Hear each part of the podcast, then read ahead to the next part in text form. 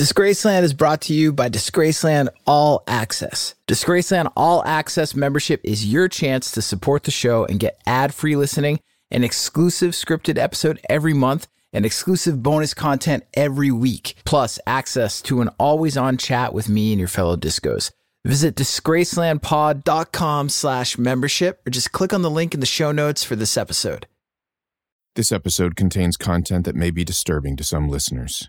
Please check the show notes for more information. Disgraceland is a production of Double Elvis.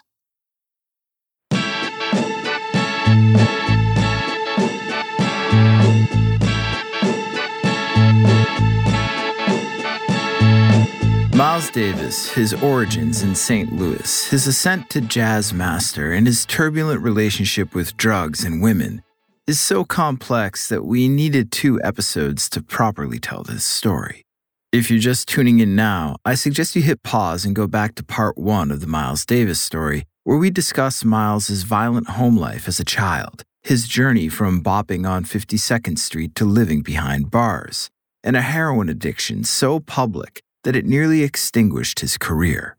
In this episode, we get into Miles's reinvention of himself, a second act that features a wrecked Lamborghini, two broken legs, and a mountain of coke and pills, so massive that Miles almost never made it down the other side.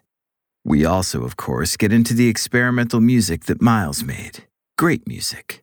Unlike that music I played for you at the top of the show, that wasn't great music. That was a preset loop from my Mellotron called On a Daily Basis MK1. I played you that loop because I can't afford the rights to the Three Bells by the Browns. And why would I play you that specific slice of Little Jimmy Brown cheese could I afford it? Because that was the number one song in America on August 25th, 1959. And that was the day a bloodied Miles Davis left his own performance in handcuffs simply because he was black, causing Miles Davis to reassess everything. On this episode, two broken legs, more experimentation, mountains of coke and pills, in the reassessment of the original motherfucker, Miles Davis. I'm Jake Brennan, and this is Disgraceland.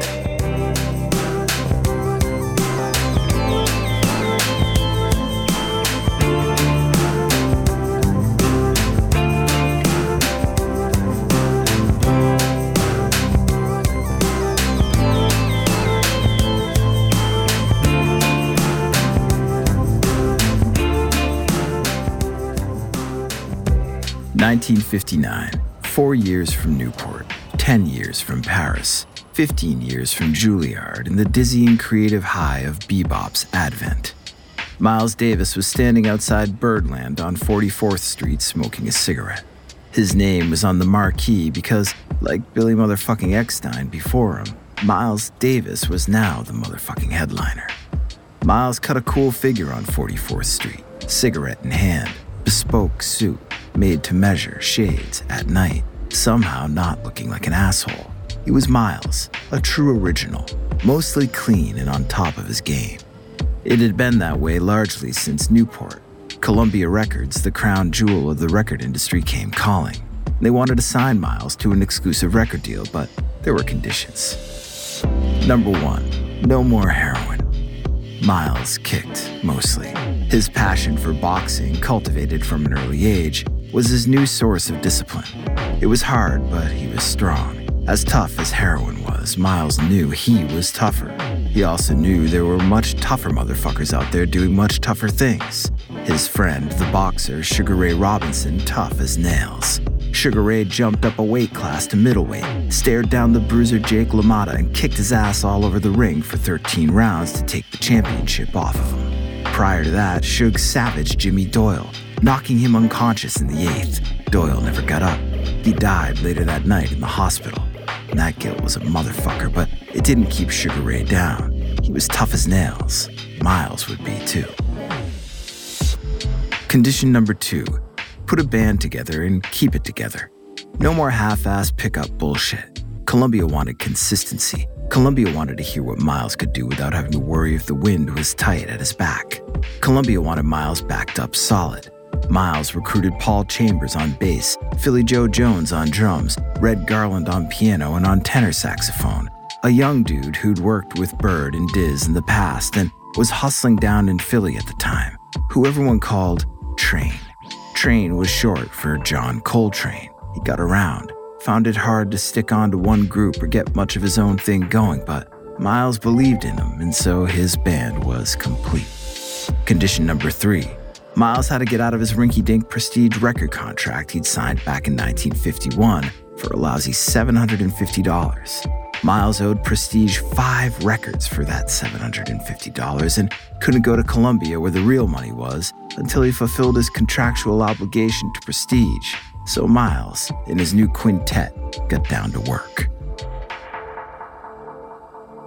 In less than a handful of recording sessions, Miles led the recording of five interconnected long playing albums that were unmatched in modern jazz at the time and that sound as fresh today as they did upon their various release dates back in the mid to late 50s. Miles, cooking, relaxing, working, and steaming, crackle with romance and intensity. Each album is filled with jazz and pop standards, with bebop's inimitable approach stylizing each song. Miles' ever present romantic point of view shines throughout, with John Coltrane leveling up to the occasion on nearly every track. Coltrane comes alive on these albums as if given wings by the master, permission to soar like Bird and to smolder like Miles. There isn't a lick of filler on any of the five Prestige albums. Each record was part of the lead up to Miles Davis's first creative masterstroke, his Columbia breakthrough, Kind of Blue. Change was necessary for this new creation. Miles wasn't about to rely on standards for his Columbia coming out party. Miles was going to be Miles, which was to say, he needed to bring something fresh, something cooler than before. He tweaked his quintet, kept Coltrane, and slid Cannonball Adderley into the chair next to Train on alto sax. Miles then replaced Red Garland with pianist Bill Evans, who Miles had worked with prior and brought in Jimmy Cobb to replace Philly Joe Jones on drums. Paul Chambers remained on bass. The band Miles assembled for Kind of Blue produced one of jazz's greatest achievements, one of music's greatest achievements, one of art's greatest achievements. Kind of Blue is as much of a masterpiece as any music in popular culture before or since, like the Beatles' Sgt. Pepper's or Picasso's Guernica. There was nothing before like these works and nothing after these works that would ever be the same. Miles took a new approach to composing the songs for Kind of Blue. He employed the modal method, which meant abandoning chords and relying instead on scales and just sketches of scales at that, not full compositions. This forced himself and the other musicians to be more inventive with their playing, gave them more space, more freedom, the result was a greater emphasis on melody, and in turn, an intense, inventive romance shines through on the album. A new kind of romance to go along with Miles's already established new kind of cool, hence, kind of blue. The album was an instant smash and to this day is one, if not the most successful jazz album of all time. Miles was quickly elevated to mainstream success. He was now getting paid, and he reinvested in his cool more bespoke suits, fast cars, and beautiful, famous women. He had Elizabeth Taylor and Ava Gardner coming to Birdland every night. Ava was even slipping into his dressing room, sneaking kisses, and asking him out to parties. Miles Davis was jazz music's first and only rock star. Sophisticated, cool, hip, ultra clean, black, all man, and he took no shit off no motherfucker. Like his music as a man, there was no one like Miles at the time. And in 1959, in America, being Miles Davis, living loud and proud while black, was nothing short of daring. Risky, again, just like the music he played. Miles wasn't averse to risk. He knew that's where the rewards were, in the dirty shadows. But not everyone saw it that way. Especially not the cops milling about outside Birdland that night on August 25, 1959. Miles was cool leaning up against the wall outside the club, dragging on a smoke, trying to beat the humid nighttime August air smoldering inside the venue. A friend of his, white woman, started to come through the outdoor. Miles held it open for her and then kept stride with her to her waiting taxi. He opened the cab door, let her in, saw her on her way, backstepped it to the curb, and turned toward his post outside the club. Then, there, in front of him, a big white uniformed cop. Move along. Cop didn't say it, but Miles could hear the word, the N word, ring out at the end of the sentence. Move along. Miles knew enough about phrasing in space to know that oftentimes what wasn't said was just as important as what was said. Motherfucker said it even though he didn't say it. Move on for what? I'm working downstairs. That's my name up there. Miles pointed to the Birdland marquee. The cop didn't give a shit. I don't care where you work. If you don't move along, I'm gonna arrest you. Miles just stared, the cop stared back. The tension quickly enveloped both of them. Miles wasn't moving along anywhere, that was clear. The cop called it. You're under arrest, and reached for his cuffs. Miles had seen enough Sugar Ray Robinson fights to know that distance can kill. Distance can give your opponent the requisite space needed to derive power for their punch to knock you the fuck out. So Miles leaned in toward the cop while the cop fumbled for his cuffs. The cop stumbled backwards, fell onto the sidewalk, out to the pavement, spilled his cuffs, his billy club, his keys. Now a crowd was gathering. Audience members from inside the club. Miles's friends, fans, other folks, white folks just walking down the street, curious at this scene. A dapper black man standing above a uniformed white cop on the ground, grappling for his cuffs. And then, out of nowhere, a second cop, a detective, sprung from behind Miles and bashed him over the head with his fist, quickly putting an end to the confrontation. Miles was arrested and booked, incredibly, for resisting arrest. Clearly, he didn't resist in the slightest. He was arrested for being black and for not immediately submitting to the bullshit demand of a white cop. His head gushed blood, his khaki suit took most of it. The newspapers were on the scene at the 54th precinct for Miles's discharge. The photo was brutal. A bloodied black man leaving the station in the arms of his beautiful girlfriend. A clear victim of some kind of brutality, unclear in that moment, but later confirmed by the court's dismissal of his quote unquote resisting arrest charge that it was police brutality. While on trial, Miles lost his cabaret license and couldn't perform. It was a brutal lesson. Didn't matter how tight you got your shit, didn't matter how much shine was on your name. This was America, 1959. To some, you were still just that black boy, country as fuck, zero sophistication, lesser than the other. It was enough to make a man's blood boil with rage. It was enough to make Miles Davis reassess everything.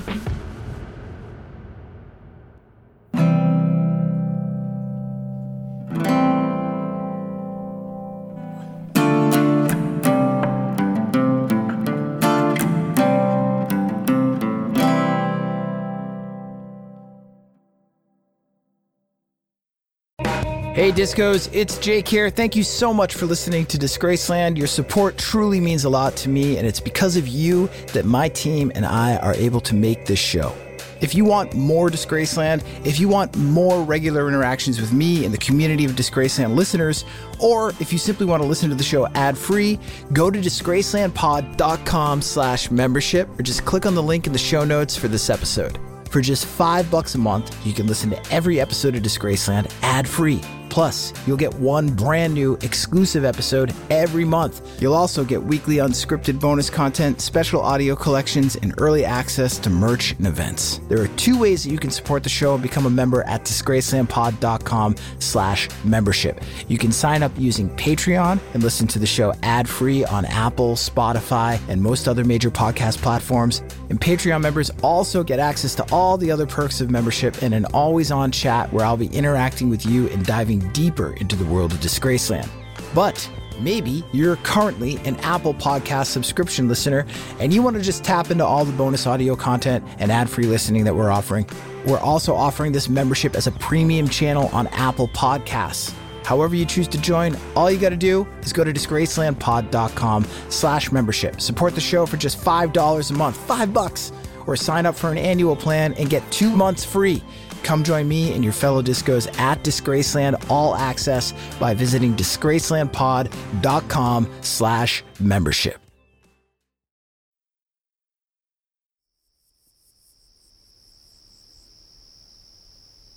Young Miles Davis was back in the woods in East St. Louis, 13 years old, listening to birds. hearing their call, providing his response on the horn his father bought him. It was a distraction. He was far enough away. He couldn't hear his father's erupting temper, his mother's screams from the pain, from the horror, from the abuse. These memories never went away. They were formative and, as such, always there, lying in wait like a snake, trauma just under the surface, skin deep, peering out through his current drug haze years later. 1965, two hip surgeries, one bad, the other the fix, both hurt like a motherfucker. Miles was laid up, bedridden, booze, pills, cocaine to dull the pain. His wife, world renowned dancer Frances Taylor, had retired to Miles's kitchen from the stage prior to the operation on his insistence. It was where she belonged, he said. Fuck her career, he said. He was a musician after all, he said. Leggy ballerinas didn't compare. He needed the support. His creativity drained him, it knew no bounds. After Kind of Blue, Miles followed up his Columbia breakthrough with another groundbreaking long player, Sketches of Spain.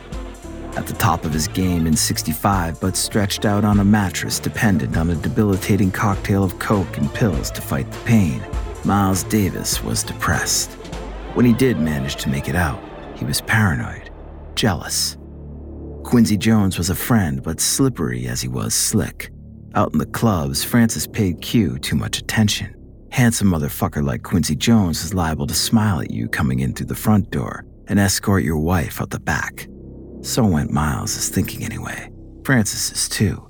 Why else would she tell Miles Quincy was handsome? That did it. Miles whacked Frances around. Frances could tolerate a lot, and leaving behind her successful career to support the genius of a man she loved, sure, but take the back of his hand, even once? Fuck that. Frances took those long legs and walked. Train walked too, took a giant step toward his own myth making. Left Miles's group. Miles picked himself up, put together another quintet. Herbie Hancock on piano, Wayne Shorter on sax, Ron Carter on bass, and Tony Williams on drums. Motherfuckers, all.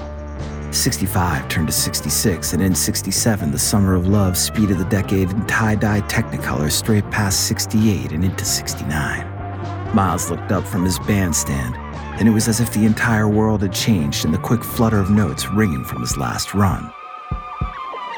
What the fuck was this? White kids were on some other trip. Long ass hair, ass for days, fucking in the mud, fucking in the streets, into his music. Not directly, but all this noodly rock improv nonsense was pulled direct from his toolkit, and it was filling stadiums at a time when Miles was having a hard time filling clubs. Rock was in ascent, jazz was going the other way. As a result, Miles wasn't making the bread he needed. When in contrast, rock artists on Columbia, Blood, Sweat, and Tears in Chicago were getting paid. Miles Storm, president of Columbia Records Clive Davis's office and demanded money, a fuck ton of it. Where the fuck is my money, motherfucker? You and your so called artists are ripping my shit off. Miles demanded to be released from his contract. Clive Davis wouldn't have it. Clive offered instead to get Miles dates on the club circuit performing with rock bands and for rock fans. Miles took it as the best solution he was going to get and went at it head first. Sly Stone knew where it was at. He and his band could play, and audiences rewarded them for it, showing up in droves.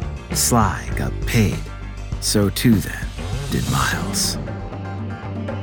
He went at the rock audience full bore, switched up, changed up his band electric bass, electric guitar, four percussion players, two bassists, multiple keyboard players, all dueling with each other simultaneously.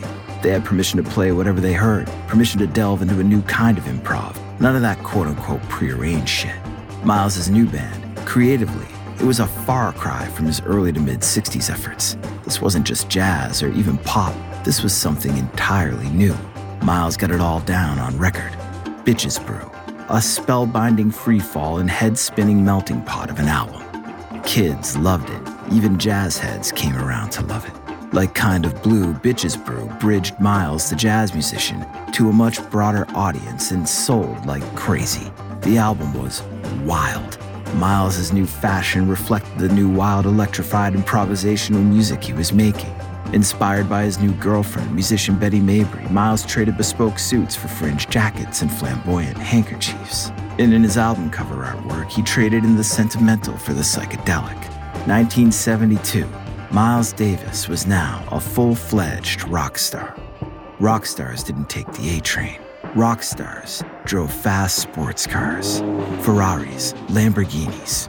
Miles Davis wound his Lambo north on Manhattan's West Side Highway, midtown to Harlem, racing toward and resenting every red light in the process. Speed, motherfucker, speed.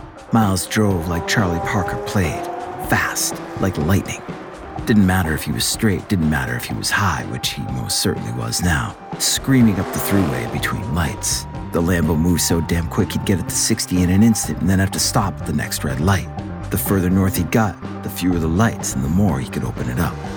The sleeping pill he took earlier had just kicked in, about 15 minutes too early. 15 minutes before he was to arrive at his destination, a Harlem after hours. Miles thought about reaching into one of the bags of cocaine on the passenger seat next to him and fingering out a bump to keep his head right. Motherfucker! The exit, 125th Street. From the left lane, Miles cut hard right across three lanes of traffic at 60 miles per hour. Miles and his lime green Lamborghini hit the stone wall on the off ramp with maximum force. The tiny sports car buckled. So too did both of Miles's legs, broke in an instant. His bones compound fractured through the leather of his tight pants. And the cocaine in the passenger seat balloon burst confectionery plumes all over the interior. Miles was covered in white dust, high as a motherfucker but grounded in place. He wasn't going anywhere at the moment. He was in bad shape. A white dude in another fast car rolled up on him quick to help. He instantly recognized Miles. He saw the bags of cocaine on the seat, grabbed them, and stuffed them in the nearest sewer. Then he started scooping up rainwater out of the puddles and wiping down the interior of Miles's cocaine dusted car. Miles sat in agony, two broken stems. The police made the scene in an instant just after the white dude completed his Good Samaritan drug cover up. He sat by looking dumb. The cops told him to scram. He did. Miles was taken to the hospital and, of course, given more painkillers. It would be a long time before he'd recover from his injuries, and a long time before Miles Davis would take the stage or even think of making music again. We'll be right back after this Word, word, word. The coke kept you up. Even if you had nowhere to go besides to the coke dealer, the painkillers knocked the coke back and eventually knocked you out, put you down. And then, in sleep, the coke would come back full force, roust your subconscious, give your dreams big Hollywood blockbuster budget sized impact with Fellini like twists. And the car was always stuck. Fine machine like that not going anywhere was a motherfucking shame. Not up the West Side Highway, not south toward Philly, not over the GW to Jersey. Nowhere. Dead on the side of the road. Clive Davis's head scurrying about on Ava Gardner's body, stashing your coke, offering you blowjobs, but not trying as hard as he, she would if your dick was white. The Lambo wrecked on the side of the highway. Then, the Ferrari years earlier down on Fifth Avenue. This shit was real. This shit happened. This shit haunted you. Motherfucking white cop couldn't cope with your black ass winding through his city in a car that cost about four times his annual salary, so he fucked with you. Just because he could. Not because you were a vicious drug fiend. Not because you were a vicious jazz man. Because you were black. There was no end to the rage that shit filled you with. It consumed you, like Ava Gardner consumed men. Like Clive Davis consumed bagels with lox and ice cream for dessert. Fuck Columbia Records, racist motherfuckers that they were. You told the press so yourself. Told them they didn't promote black artists the same as they did white artists. The proof was in how they fucked up your On the Corner record. That shit was crazier than your Coke dream, but they tried selling it to straight jazz heads when they should have been leaning into the white rock audience. But they had Herbie's new Headhunters record for that. Imagine that. Your side fucking man making more noise and more money than you.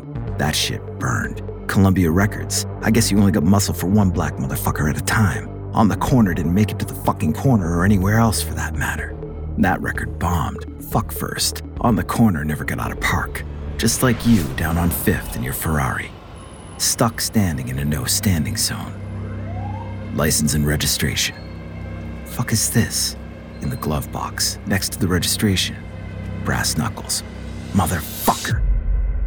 Cuffed, booked, back in the hoosegow. Bullshit. In and out of jail, turnstile style. What was jail, anyway? It wasn't just 32 bars lined up to hem you in. It was modal, a fucking concept. Society was jail, Columbia was jail, music was jail. It was up to you to change your state of being to transcend what reined you in, socially, professionally, creatively. Right now, there was no change. Right now, it was all jail. Right now, your desolate townhouse on West 77th Street was jail. You didn't play, you didn't write, you didn't leave, you used. It was a years long hiatus. It was just coke, booze, pills, and whores. You didn't run them, they ran you, ran you down like that voodoo, for your money, for your fame, for their own benefit. Ava couldn't finish you off in your dream. You awoke unsatisfied, looking to score. Back up the West Side Highway, your white manager in the back of the chauffeured car with you, next to your date. You wanted to fuck her. Everyone wanted to fuck her, except you. You wanted to get high. Sex was like music these days, a non fucking starter. You left him alone in the limo. You climbed the tenement stairs. You gave the man your cash, took his drugs, now your drugs, hopped back in the limo, accused your white manager of wanting to fuck your black girlfriend. You weren't wrong. You didn't care. You got ripped. You crashed. You dreamed, woke, scored, ripped, crashed, dreamed, woke, scored, ripped, crashed, dreamed. You woke up almost six years later and it was 19 fucking 80 and you were still Miles motherfucking Davis, thank God. Or more to the point, thanks Cicely Tyson. Cicely Tyson was the real miracle worker. The Oscar nominated actress had been reappearing in Miles Davis's life since the mid 60s. First on his TV screen for East Side West Side, then in real life on the Upper West Side where they fell in love. Well before their marriage in 1981, she got him to quit smoking cigarettes and drinking hard liquor, for a few years anyway. Now she nursed him back to life on a diet full of fresh juices and vegetables, squared away in their own private piece of Malibu.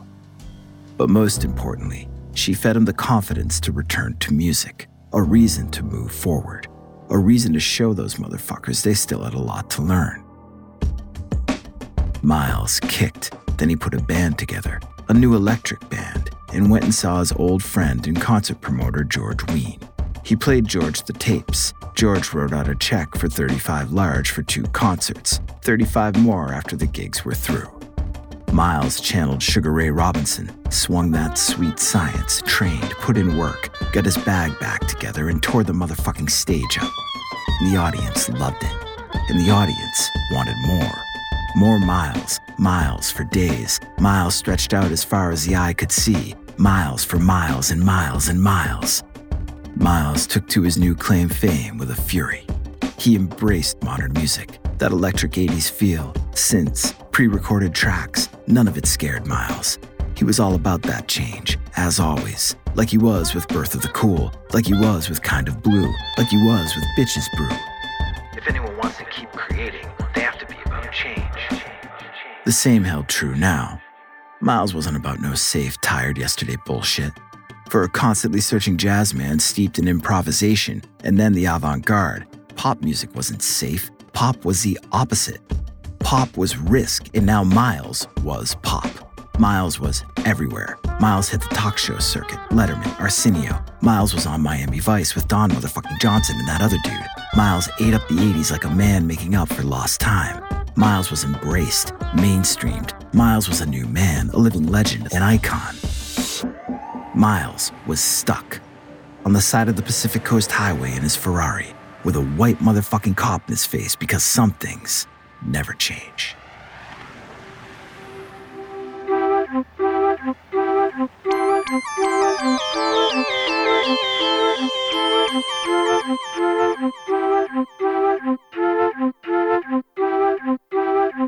The California sun beat down on Miles Davis in his sports car. The cop wanted to know if Miles had seen him in his rear view. Hell no. Miles told him, I wasn't looking behind me watching you, you watching me. Miles's new girl was asleep in the passenger seat. Miles was clean. Cop wanted to know if he was drunk. Hell no, motherfucker. This shit was old. Every single time it happened, it further singed Miles. He carried the shit, the anger, the rage. He used it, channeled it into his music, even the pop stuff. That's what the album You're Under Arrest was about, clearly. The numerous injustices were fuel. They were for him just like they were for his old friend, Sugar Ray Robinson. Sugar Ray was a pure fighter, one of the best, but he was long gone, and Miles was on his way out too. He knew it. He was tired, not long for this world. It was 1991 when Miles was sick a stroke, pneumonia, and respiratory failure. He was in bed in the hospital. Change was coming now, motherfucker, and not in a good way. Miles accepted it. Turns out change was not only a necessity, it was also inevitable. He lay back, his woman at his side in the bed. Fuck those doctors, fuck the way things were done. His girl could stay. He was the one going someplace. He closed his eyes. He could hear the crowd, and they roared. Sugar Ray danced in the ring. Miles sparred with him, friendly but fierce. Ray bounced. In between the ropes came his detractors. One final fight, one after another.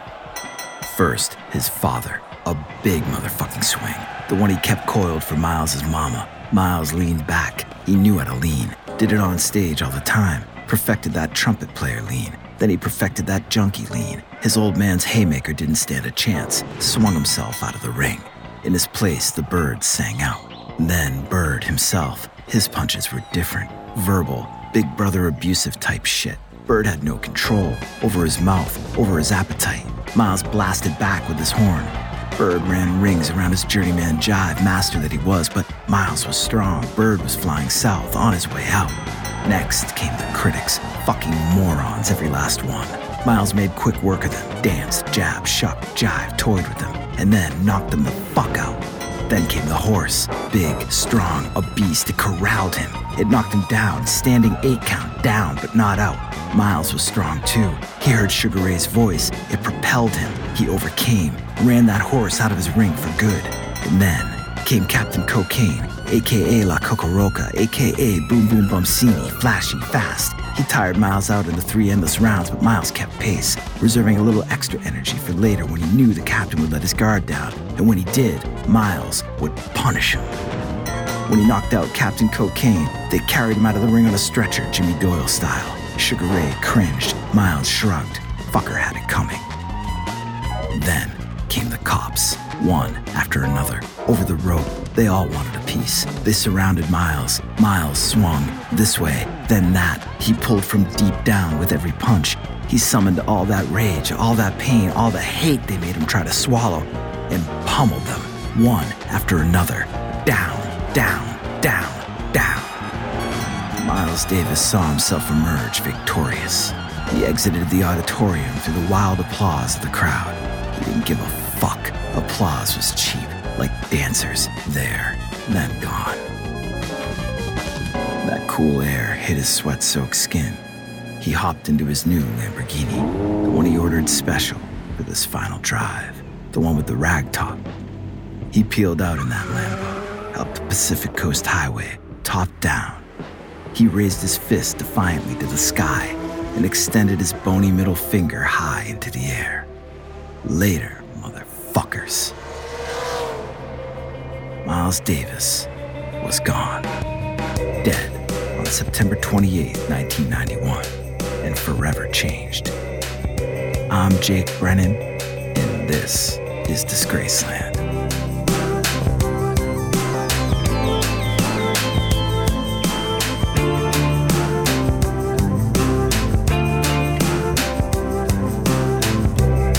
Disgraceland was created by yours truly and is produced in partnership with Double Elvis. Credits for this episode can be found on the show notes page at disgracelandpod.com. If you're listening as a Disgraceland All Access member, thank you for supporting the show. We really appreciate it.